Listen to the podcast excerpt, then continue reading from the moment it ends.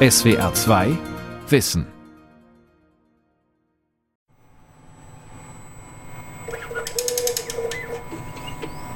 So, ich schaue erstmal, ob ich eine gute Zelle finde. Ja, schauen wir mal hier. Ja, da sind mehrere Zellen, das ist ein guter Cluster. Da könnten wir mal schauen, ob eine von denen, jetzt müssen wir mal gucken, ob sie transfiziert sind. Eine Wissenschaftlerin und ein Wissenschaftler untersuchen mit einem neuartigen Laser-Lichtmikroskop eine lebende Zelle. Sie wollen kleinste Teile in der Zelle sichtbar machen. Es ist noch offen, ob das Experiment der beiden zu einer neuen Erkenntnis führt.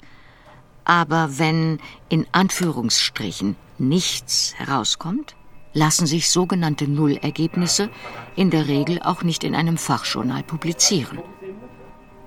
Was bedeutet es für Forschungskarrieren und die Wissenschaftskultur, wenn missglückte Versuche als unwichtig gelten? Scheitern in der Wissenschaft. Wie ein Tabu das Forschen erschwert. Von Janette Schindler. Da können wir jetzt mal den ähm, Confocal-Scan starten. Ja, wunderbar, los geht's. Was die beiden hier im Labor untersuchen, kann man als Pionierarbeit bezeichnen. Mit dem speziellen Mikroskop können Sie einen winzigen Teil der Zelle in ursprünglichem Zustand betrachten und müssen ihn dafür nicht, wie früher, einfärben. Ah, ist viel zu viel Laser, der, ah, die Zelle. Nicht Na, gleich. ich würde sagen, aber die Morphologie von der Zelle an sich sieht schon nicht sehr gut aus. Ich gehe mal ein bisschen runter mit der Laserpower. Ja, nicht, dass wir gleich die Zellen frittieren hier. Nee, das sieht nicht gut aus. Ah, Das ist schiefgegangen. Die Zelle wurde durch den Laserstrahl beschädigt und ist nun unbrauchbar. An diesem Tag ist nur ein einziges Experiment am MPI, dem Max-Planck-Institut für die Physik des Lichts in Erlangen, misslungen. Aber was passiert, wenn ein ganzes Forschungsprojekt nach jahrelanger Arbeit scheitert? Innerhalb der Wissenschaft wird das Thema kaum aufgegriffen bis jetzt. Und das war unser Anlass zu sagen, das scheint ein gesellschaftlich wichtiges Thema zu sein. Und deswegen haben wir ein Forschungsprojekt dazu äh, beantragt und auch bewilligt bekommen und versuchen da interdisziplinär herauszufinden, welche Formen und Funktionen das Scheitern in den Wissenschaften haben kann und auch inwiefern die Darstellung dieses Scheiterns oder Nichtscheiterns gesellschaftlich wirkt. Michael Jungert ist Leiter des Zentralinstituts für Wissenschaftsreflexion und Schlüsselqualifikationen, kurz CIVIS, an der Universität Erlangen-Nürnberg. Das Institut beschäftigt sich seit 2019 auch mit dem Scheitern in den Wissenschaften. Gefördert wird das Forschungsprojekt von der Volkswagen Stiftung, die nichts mit dem gleichnamigen Autokonzern zu tun hat. Dass Scheitern in vielen Fällen ein Tabu ist, daran scheint kein Zweifel zu bestehen. Denn gescheiterte Ansätze oder Experimente können in der Regel nicht in Fachzeitschriften publiziert werden. Datenbanken, mit denen solche Nullergebnisse für alle Forschenden nutzbar gemacht werden können, sind immer noch nicht selbstverständlich. Und zu guter Letzt können nur diejenigen Drittmittel anwerben, also Geld für ihre Forschung, die etwas Neuartiges oder Spektakuläres vorzuweisen haben. Aber wann sind Wissenschaftler eigentlich mit ihrer Forschung gescheitert? Zunächst eine Begriffserklärung. Gescheitert ist ein Projekt in der Wissenschaft, wenn ein Ziel nicht erreicht wurde. Das kann an Irrtümern oder an Fehlern liegen. Fehler machen Forschende, wenn sie sich nicht an die wissenschaftlichen Regeln halten oder weil sie sich nicht genug Wissen zu einem Thema angeeignet haben. Anders zu bewerten ist das Scheitern aus einem Irrtum heraus. In diesem Fall wagen die Forschenden sich auf unbekanntes Terrain, über das es allgemein nur wenig Wissen gibt, und versuchen eine Hypothese zu erhärten. Stellt diese sich dann als falsch heraus, hat der Wissenschaftler sich geirrt und das Forschungsprojekt gilt ebenfalls als gescheitert. Aber ist es das wirklich? Wer erklärt eigentlich etwas für gescheitert? Scheitern hat ja auch viel mit Zuschreibungen zu tun. Ja? Also es äh, gibt viele auch historische Fälle, wo man sehen kann, dass man auch interessante Dinge herausgefunden hat. Aber wenn das durch die wissenschaftliche Gemeinschaft zu der Zeit nicht anerkannt wurde, ist das ein Grund quasi von einem Scheitern zu sprechen. Das war dann aber vielleicht nicht unbedingt ein Scheitern in der Sache, sondern ein Scheitern durch mangelnde Anerkennung oder weil die anderen Theorien dagegen gesprochen haben, man nicht glauben wollte, dass das wahr ist. Der Fall des Wiener Arztes Ignaz Semmelweis ist so ein Beispiel aus der Geschichte. Er untersuchte Mitte des 19. Jahrhunderts, warum so viele Frauen in seinem Krankenhaus in den Wochen nach der Geburt starben. Und fand heraus, Ärzte, die die Frauen untersuchten, hatten kurz zuvor an Leichen gearbeitet und sich die Hände nicht ausreichend gereinigt. Nachdem sie verpflichtet wurden, sich die Hände zu desinfizieren, sank die Sterblichkeit auf der Geburtsstation massiv. Semmelweis These, dass das Kindbettfieber eine einfache Blutvergiftung ist, wurde aber damals nicht anerkannt. Die Ärzteschaft fühlte sich vielmehr in ihrem Ansehen beleidigt. Denn die These zur Hygiene widersprach den Theorien über die Entstehung von Krankheiten und wurde als Unfug abgelehnt. Wann ist eine wissenschaftliche Erkenntnis wahr? Rund 80 Jahre später hat der Wissenschaftsphilosoph Karl Popper mit seinen Überlegungen dazu die Denkrichtung des kritischen Rationalismus begründet. In den 1930er Jahren prägt er den Begriff der Falsifikation, der besagt, das Entscheidende an Wissenschaft ist, dass alle Hypothesen, Annahmen, die ich treffe, potenziell auch widerlegt werden können. Und die Aufgabe eines Wissenschaftlers oder der wissenschaftlichen Gemeinschaft ist, eine Hypothese, die aufgestellt wird, so lange zu testen, bis ich sie falsifizieren kann. Denn er hat gesagt, verifizieren kann ich nicht. Also ich kann nicht feststellen, dass etwas für alle Ewigkeit wahr ist. Ich kann nur das Gegenteil machen. Und wenn sich etwas lange hält, trotz intensiven Testens, dann ist es eine gute oder eine robuste Hypothese. Der Physiker Wahid Sandochtar kann sich nicht erinnern, jemals mit einem Team gescheitert zu sein. Er hat eine Humboldt-Professur an der Universität Erlangen inne und ist Direktor am dortigen Max-Planck-Institut. Das hat nicht zu sagen, dass wir so gut waren, dass wir keinen Fehler gemacht haben. Aber ich sehe den äh, Prozess der Forschung als eine Entwicklung, die man ständig steuert. Es könne sein, dass man während eines Forschungsprojektes auf Irrwege gerate oder in eine falsche Richtung gehe aber dann müsse man eben wieder umkehren und umplanen. Aber es ist kein Scheitern. Das heißt, also Scheitern in dem Sinne, behaupte ich, gibt es fast in der Forschung nicht. Aber wie bewerten Hochschulen und Fördereinrichtungen Projekte, bei denen nichts herauskommt? Was bedeutet ein solches Nullergebnis für die Wissenschaftlerin oder den Wissenschaftler? Tatsache ist, Wer eine erfolgreiche wissenschaftliche Karriere anstrebt, braucht möglichst viele Publikationen in hochrangigen Wissenschaftsjournalen wie Nature oder Science. Schon als Doktorand wird Ihnen nahegelegt, dass Sie nicht erst später irgendwann ähm, das Buch schreiben. Je nach Fach schreiben Sie auch gar kein Buch mehr, sondern verschiedene Aufsätze. Und für jeden dieser Aufsätze wird von den wissenschaftlichen Journalen erwartet, dass Sie da etwas originelles, neuartiges, im besten Fall bahnbrechendes berichten. Also das Publikationssystem ist ganz, ganz stark auf die Veröffentlichung von wissenschaftlichen Erfolgen ausgerichtet. Forschung, die nicht das gewünschte Ergebnis bringt, aber trotzdem solide wissenschaftliche Arbeit ist, wird nicht publiziert. In einem Karrieresystem, das auf Publikationen basiert, ist das ein großes Problem für alle, die noch keine Professur haben. Dass diese Form von Leistungsbewertung immense Schwächen hat, ist auch bei den Fördereinrichtungen angekommen. Georg Schütte, Generalsekretär der Volkswagen Stiftung, die auch risikoorientierte Forschungsprojekte fördert, deren Erfolg am Anfang noch sehr unklar ist, hält die gegenwärtige Bewertungskultur für fraglich. Wie geht man mit denjenigen um, die methodisch sehr sauber gearbeitet haben in der wissenschaftlichen Recherche, exzellent vorgearbeitet haben, aber dann eine Ergebnisse erzielt haben, was in dem Sinne in die Kategorie negative Ergebnis fällt. Das kann doch auch etwas sein, was nicht am Ende in der Beurteilung des Karrierefortschritts dann negativ sein muss. Aber das ist ein längerer Prozess. Präsentationen sind ja so aufgebaut, dass es immer ein bis Die Wirtschaft scheint der Wissenschaft im Umgang mit Scheitern weit voraus.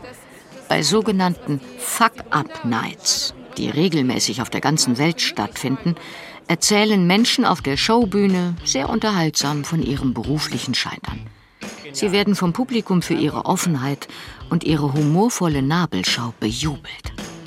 Auch in führenden Unternehmen gehört das Credo, Scheitern als Chance inzwischen zum guten Ton. Julika Griem, Vizepräsidentin der DFG, der Deutschen Forschungsgemeinschaft, sieht in dieser Entwicklung eine falsche Heroisierung des Scheiterns, die ihr auch im wissenschaftlichen Diskurs auffällt. Wir haben im Moment so eine Konjunktur der Rede über das Scheitern, äh, die suggeriert, das findet man ja überall, ach, dieses sesselpuperische Deutschland, da riskiert ja niemand etwas, da muss jetzt der Wind der Gründungskultur mal so richtig durchgeblasen werden, mehr Silicon Valley in Deutschland und dann kriegen wir auch irgendwann risikoaffine Forscherinnen und Forscher. Und das sind dann Helden, die sich auch zutrauen zu scheitern und deren Scheitern muss so richtig belohnt werden. Aber dann müssen wir uns doch mal fragen, gibt es nicht auch Formen des Scheiterns, die auf jeden Fall zu vermeiden sind? Tatsächlich steht die Kritik im Raum, der DFG fehle der Wille, gewagte Forschung zu finanzieren, die wirkliches Neuland betritt und die auch scheitern kann. Stattdessen finanziere sie zu viel Mainstream-Forschung, die auf bewährten Forschungsmethoden und traditionellen Ansätzen basiert. Im Jahr 2020 förderte die DFG mehr als 30.000 Forschungsprojekte mit insgesamt 3,3 Milliarden Euro. Naja, also wenn wir zum Beispiel sehen würden, dass wir zu viele Projekte fördern, bei denen vielleicht die falsche Form von Risiko sich erweist, wenn zu viel davon belohnt würde, dann könnte das dazu führen, dass auch bestimmte wichtige Grundlagen nicht mehr sorgfältig genug gelegt werden. Ja, mhm. und bei der Menge der Mittel, die wir ausschütten, müssen wir das eben sehr genau berücksichtigen, was wir tatsächlich tun. Aber bei wem liegt eigentlich das Risiko des Scheiterns? Die DFG-Vizepräsidentin Julika Griem, die gleichzeitig Direktorin des Kulturwissenschaftlichen Instituts in Essen ist, hat dazu ihre eigene Meinung. Dann gibt es einen sehr großen Unterschied, ob wir über einen verbeamteten Kollegen mit sehr gutem Gehalt und entfristeter Position reden oder über eine Postdoc-Kollegin, die noch befristet beschäftigt ist und von der ja irgendwie auch erwartet wird, dass sie möglichst noch eine Familie kriegt, um unsere demografische Zukunft zu sichern.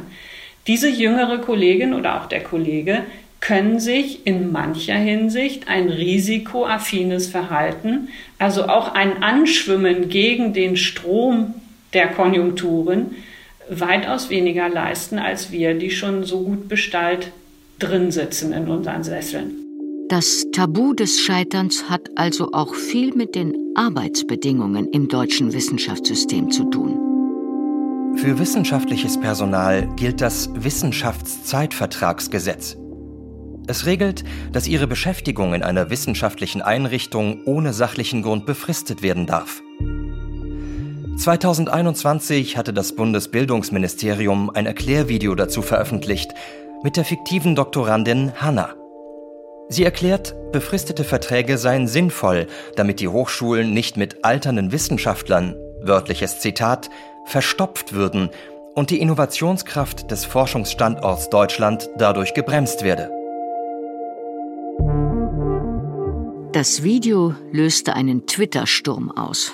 Unter dem Hashtag ich bin Hanna haben sich mehr als 9000 Betroffene an der Diskussion beteiligt und erzählen, was diese Arbeitsbedingungen für ihr Leben bedeuten. Beschäftigungsverträge für wenige Jahre, manchmal sogar nur Monate. Im Wechsel mit Phasen der Arbeitslosigkeit und ständiger Umzieherei. An Familienplanung nicht zu denken. Das Problem kommt, wenn man Randbedingungen setzt. Eine klare Randbedingung ist heutzutage zum Beispiel, dass ein Projekt nur für drei Jahre bewilligt ist. Und natürlich kann es sein, dass ich in drei Jahren dieses Projekt nicht zu Ende bringe. Und dann kann man sagen, okay, das Projekt ist gescheitert. Aber das ist nur, weil ich jetzt drei Jahre habe. Und wenn ich fünf gehabt hätte, dann hätte ich wahrscheinlich dabei viel gelernt und doch zu einem guten Ergebnis gekommen. Was passiert eigentlich mit all den Daten der Experimente, die mit null Befunden enden? Der deutsch-amerikanische Psychologe Robert Rosenthal prägte 1979 den Begriff File Drawer Problem, Schubladenproblem. Es besagt, dass Forschende dazu neigen, negative oder Nullergebnisse in Schubladen verschwinden zu lassen. Dabei gibt es zumindest bei klinischen Arzneimittelstudien mit Versuchspersonen die Pflicht, Ergebnisse binnen eines Jahres nach Abschluss der Studie in der europäischen Datenbank UDRACT einzupflegen, auch negative Ergebnisse. TransPerimed hat sich dieses Problems angenommen. Die internationale Wissenschaftskampagne setzt sich weltweit für mehr Transparenz in klinischen Studien ein – in Deutschland haben die Universitäten nach Recherchen von Transperimed aufgeholt. Viele überfällige Daten aus Arzneimittelstudien seien inzwischen in der europäischen Datenbank UTRACT hochgeladen worden. Anders sehe es aber in Forschungsbereichen aus, in denen die Universitäten nicht verpflichtet seien, ihre klinischen Studien zu veröffentlichen, sagt der Gründer von Transperimed, Till Bruckner. Neulich haben sich Forscher an der Charité sämtliche Studien aller Unis in Deutschland angesehen und haben gefunden, dass 30 Prozent dieser Studien niemals ihre Ergebnisse irgendwo publik gemacht haben. Nützen diese neuen Therapien Patienten, nützen die Patienten nicht? Wir wissen es einfach nicht. Dahinter stecke keine Böswilligkeit, betont Bruckner. Die Universitäten seien entweder überlastet oder die Forschenden würden den Wert ihrer Studie für andere unterschätzen. Und ich glaube, da müssen Unis wirklich noch mal hart in den Spiegel gucken und sagen, wir kümmern uns darum, dass alle Studienergebnisse schnell publik gemacht werden. Einfach weil man das den Patienten schuldet, die an diesen klinischen Versuchen teilnimmt. Auch weil man das dem Steuerzahler schuldet. Aber es geht vor allem um die Patienten. Für die Forschung hat das Zurückhalten von Daten gleich mehrere Nachteile. Experimente oder ganze Forschungsansätze werden unnötigerweise doppelt gemacht. Es werden Fehler wiederholt, die längst bekannt sein könnten. Außerdem liegt statistisch verzerrte Datenlage vor, wenn nur die positiven Ergebnisse in Journalen veröffentlicht werden. Die Wissenschaft spricht vom Publication Bias. Wenn von zehn Arbeitsgruppen nur zwei ihre positiven Ergebnisse publizieren, die anderen acht ihre Nullbefunde aber nicht, entsteht ein falscher Eindruck. Inzwischen gibt es einige Journals, die Nullergebnisse oder gescheiterte Projekte publizieren. Kevin Machel ist Chefredakteur des Journal of Unsolved Questions, Chunk, das 2011 von zwei Doktoranden in Mainz gegründet wurde und halbjährlich erscheint. Also sagen wir mal, die ersten vier Auflagen, da hatten wir im Schnitt zwei bis drei wissenschaftliche Artikel auch und generell waren die Themen orientiert an Kritik oder wenn man so will, Metakritik an der Wissenschaft selber. Also sich quasi selber den Spiegel verhalten als Wissenschaftler und zu sagen, was machen wir eigentlich richtig und was machen wir falsch und wie können wir davon wegkommen. Und das hat die ersten Jahre des Junk deutlich geprägt. Und auch elf Jahre später tritt das Magazin gegen das Tabu des Scheiterns an.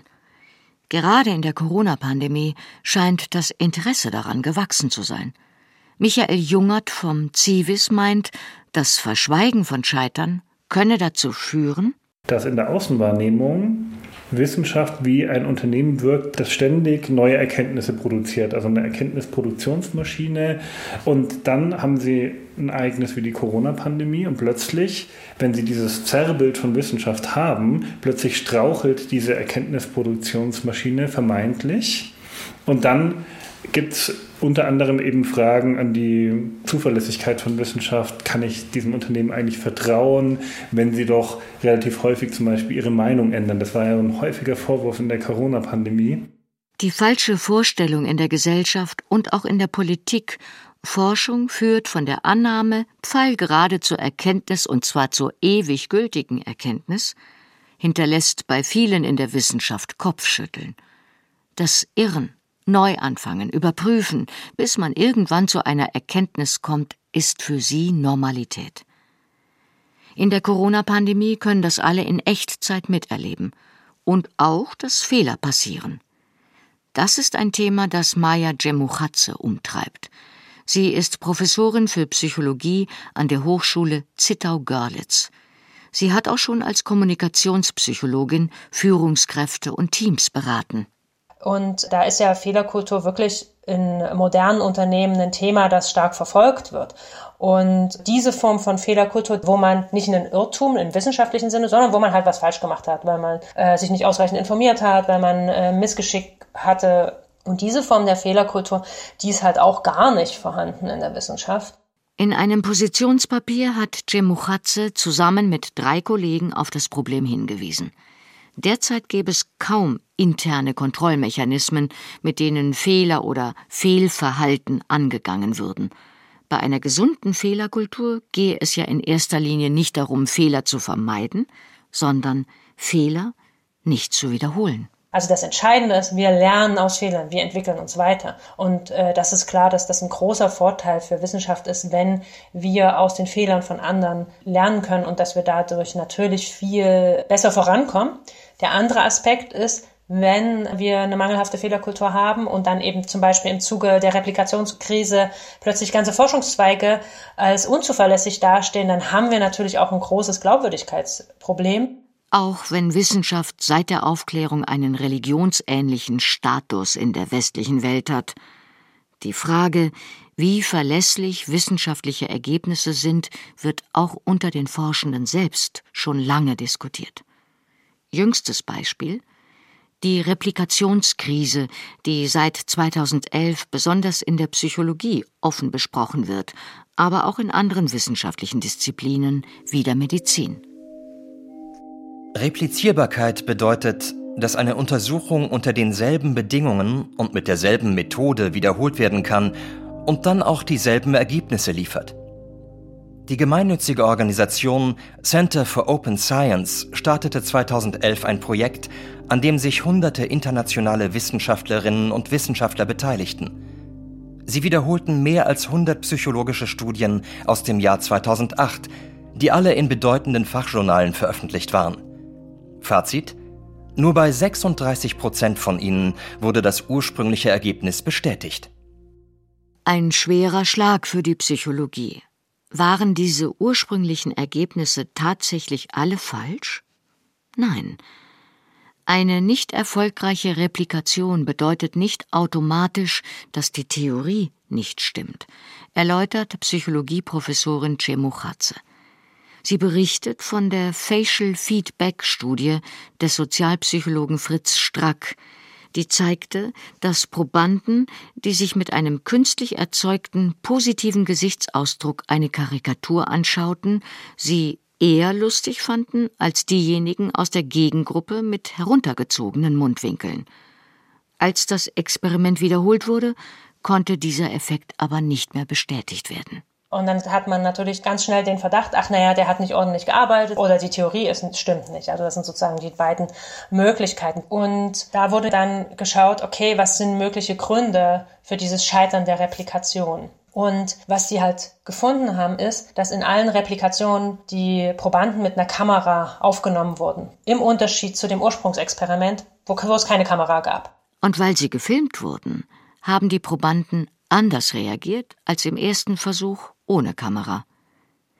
Solche Replikationen können also auch deshalb zu anderen Ergebnissen führen, weil die Ursprungsstudien nicht gut genug dokumentiert waren, weil Informationen über die Rahmenbedingungen, unter denen sie stattfanden, die Auswahl der Versuchspersonen oder welche Vorkenntnisse diese über das Forschungsprojekt hatten, nicht festgehalten wurden.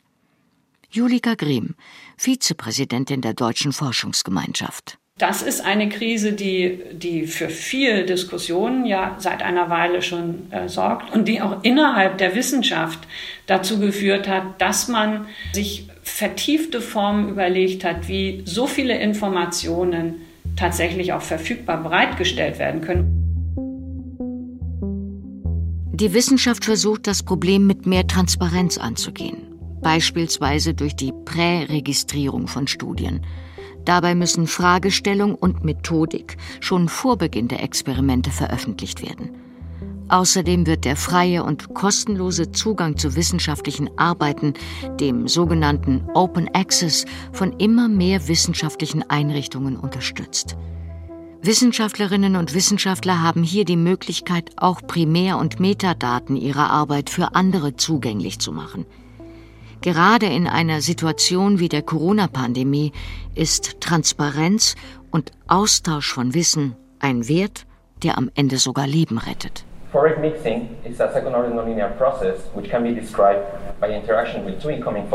Im lichtdurchfluteten Foyer des Max-Planck-Instituts in Erlangen stellt ein junger Wissenschaftler einigen Kolleginnen und Kollegen seine Arbeit der vergangenen Wochen vor. Monday Show nennen sie das am MPI. Erkenntnisse zu teilen sei eine Grundvoraussetzung für erfolgreiche Forschung, betont der Physikprofessor Wahrheit Sandoch Und was erwartet die Gesellschaft von Wissenschaft? Es gibt einen gewissen Drang, nach Sensationen zu suchen. Das ist aber nicht das Problem der Wissenschaft, das ist eher das Problem der Gesellschaft, die immer irgendwie Helden sucht. Und die Wissenschaftler könnten auch Helden werden, aber eigentlich hat man das davon nicht gemacht. Diese große Sensation ist eigentlich überall ein bisschen problematisch. Man kann auch verdorben werden, also durch zu viel Anerkennung. Also wir haben eine sehr starke Personifizierung von Wissenschaft. Da gibt es ja immer diesen Streit, wer hat das zuerst äh, entwickelt. Und wenn, wenn man ehrlich wäre, müsste man sagen, es, die Zeit war reif und die Sachen sind eigentlich gemeinschaftlich mehr oder weniger entstanden. Oder vielleicht auch an vielen Orten gleichzeitig sind Menschen durch die Voraussetzungen, die dann gegeben waren zu dem Zeitpunkt, zu ähnlichen Entdeckungen gekommen. Wir haben aber als Gesellschaft offensichtlich eine krasse Tendenz, einzelne Personen auf Throne zu heben. Und dann ist das, dass das widerspricht, finde ich, sehr stark einer Fehlerkultur, weil offensichtlich das Ziel ist, dass man eben einen Nobelpreis bekommt. Und der Nobelpreis wird nicht für Scheitern vergeben. Dürfen Wissenschaftlerinnen und Wissenschaftler scheitern? Dürfen sie sich irren? Gerade die gesellschaftlichen Konflikte in der Corona-Pandemie zeigen, wie wichtig es ist, darüber zu sprechen. Im Wissenschaftsbarometer für 2021 gaben 61 Prozent der Befragten an, voll und ganz der Wissenschaft zu vertrauen. Das klingt erstmal nicht schlecht, bedeutet aber auch, etwas mehr als ein Drittel hat wenig oder kein Vertrauen in die Wissenschaft. SWR 2 Wissen Scheitern in der Wissenschaft, wie ein Tabu das Forschen erschwert. Von Jeanette Schindler. Sprecherin Brigitta Asheuer, Redaktion Vera Kern, Regie Alexander Schumacher. Ein Beitrag aus dem Jahr 2022. SWR 2 Wissen. Manuskripte und weiterführende Informationen zu unserem Podcast und den einzelnen Folgen gibt es unter swr2wissen.de.